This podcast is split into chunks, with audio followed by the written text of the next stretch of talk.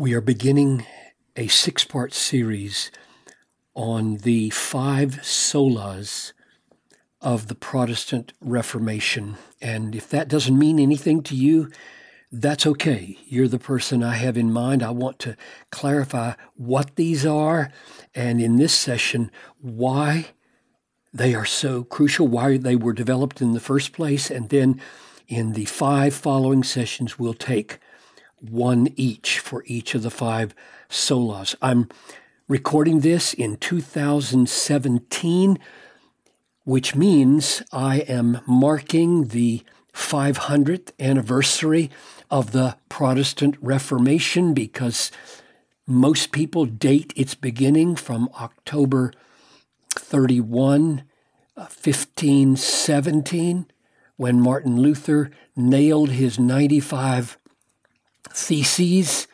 to the door of the Wittenberg Castle Church.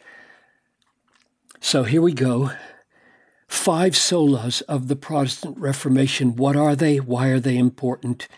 And then one session each for each one.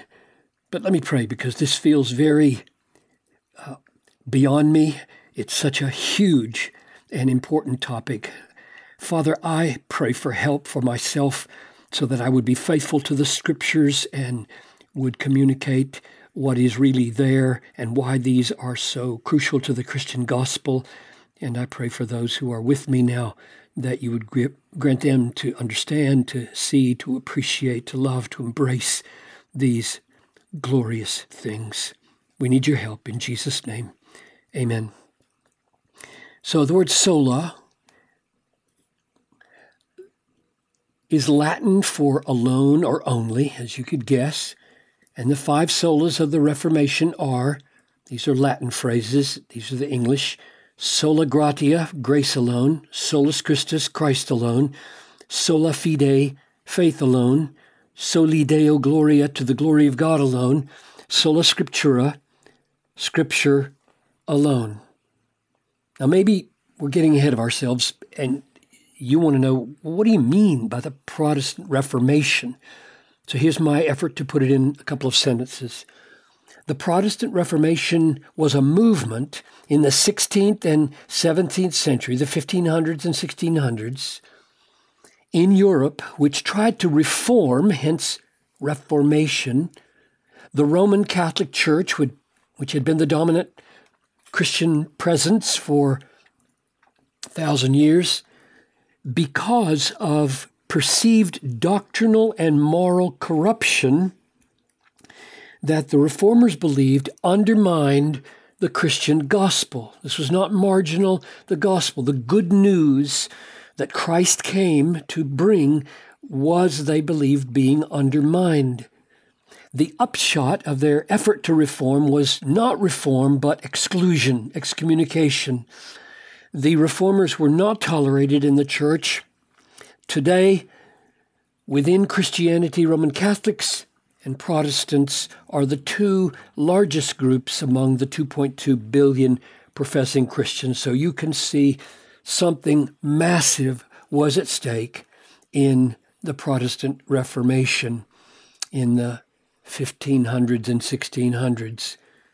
Now, the question I'm posing is why are the five solas important? And it might be helpful just to start with three quotations from the internet, which get progressively serious about how important they are, so that we can move to the scriptures and see why people feel this way. The five solas are Latin phrases that collectively served as, founda- as foundational principles of the Protestant Reformation. So, just defining them as the essence of Protestantism.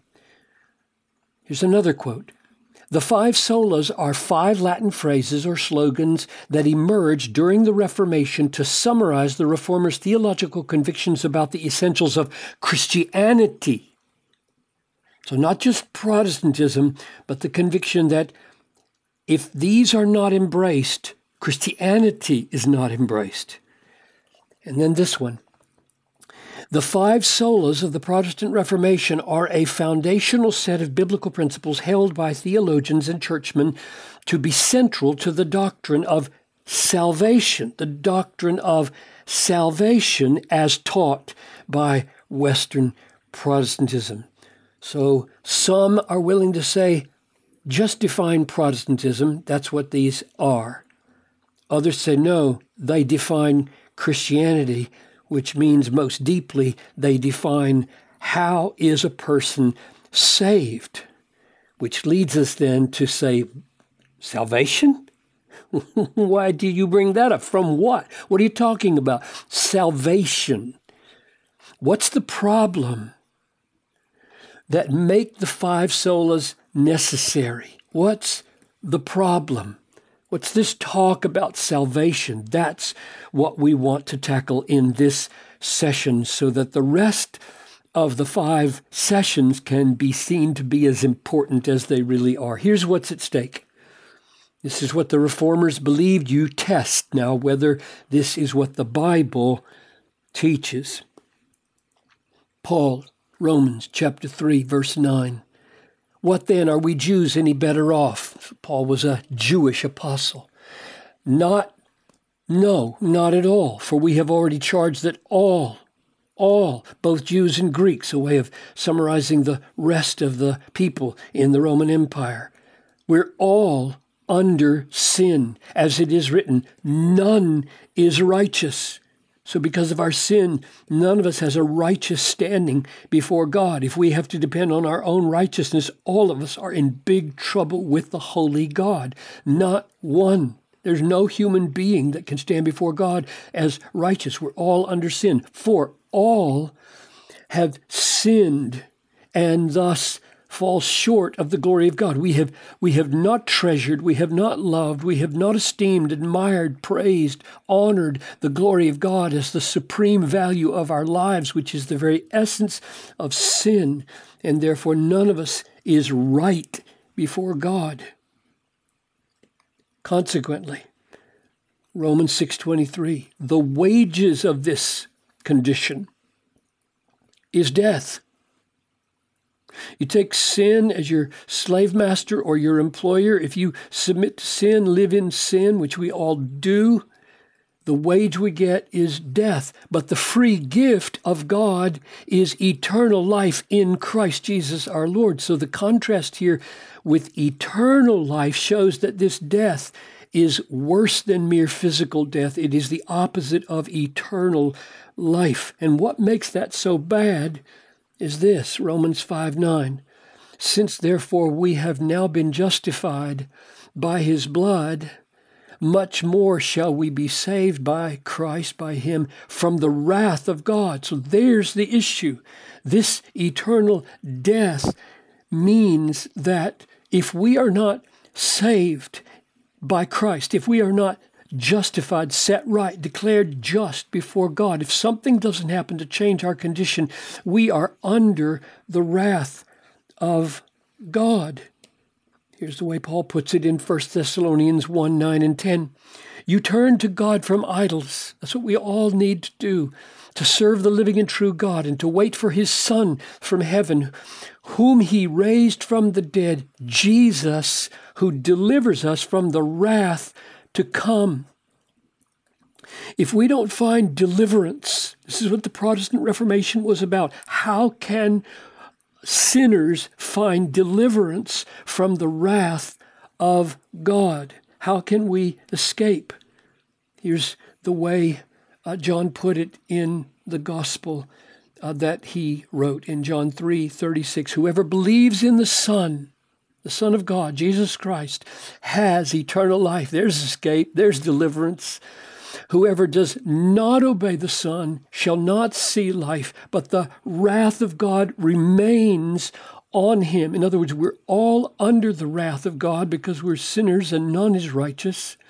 And there is a way not to remain in it, but to escape from it through belief in the Son into eternal life. So there's the, the problem the Reformation was addressing from outside us. namely uh, guilt before God. I'm sorry, guilt before God and wrath from God. But here is the problem that makes it worse. What about the problem inside? Ephesians 2. You were dead in trespasses and sins, carrying out the desires of the body and the mind. And we were by nature, and were by nature, children of wrath. We were by nature people who deserve wrath. It was in our nature, like the rest of mankind. So he's not talking about one group here. This is everybody all over the world. But God, being rich in mercy, because of the great love with which He loved us, even when we were dead in our trespasses, made us alive together with Christ. So here's our true condition we are by nature so rebellious and contrary to God that we live in a natural state of deserving wrath and are spiritually unable to solve our own problem because we are dead. Here's the way Paul puts it in 1 Corinthians 2:14. The natural person who by nature are children of wrath. The natural person does not does not accept the things of the spirit of god for they are folly to him and he is not able. So it's not only that we don't accept them we're not able to understand them because they are spiritually discerned and we are spiritually dead. And we're spiritually dead as guilty sinners. We are rebellious. We love our sin more than we love the glory of God. Therefore, this deadness, this inability, is a guilty inability. Here's the way he puts it in Romans 8, 7, and 8. For the mind of the flesh, that's us by nature. That's the way Paul talks about a person who doesn't have the saving influence of the Holy Spirit. The mind of the flesh is hostile to God. You may not feel hostile. You may be saying, I'm not hostile. I don't even pay attention to God. There is a root of hostility for why you don't pay attention because you don't want, none of us wants to submit to God and have an absolute sovereign God ruling over us. We are rebellious and selfish people. We are hostile to God. For this mind of the flesh does not submit, does not submit to God's law. Indeed, it cannot. So there it is again. You move from does not to not able, cannot. Those who are in the flesh cannot please God. So this is this is our great problem from inside. So from outside, we have wrath, and inside we have deadness. That's what the Protestant Reformation knew. We have to find a way out. What does the Bible say is the way out? Is there hope that we could live and not die eternally? That we could have eternal life is there hope that God could be 100% for us and not uh, wrathful, not against us? And the answer is yes, yes. Praise God, yes.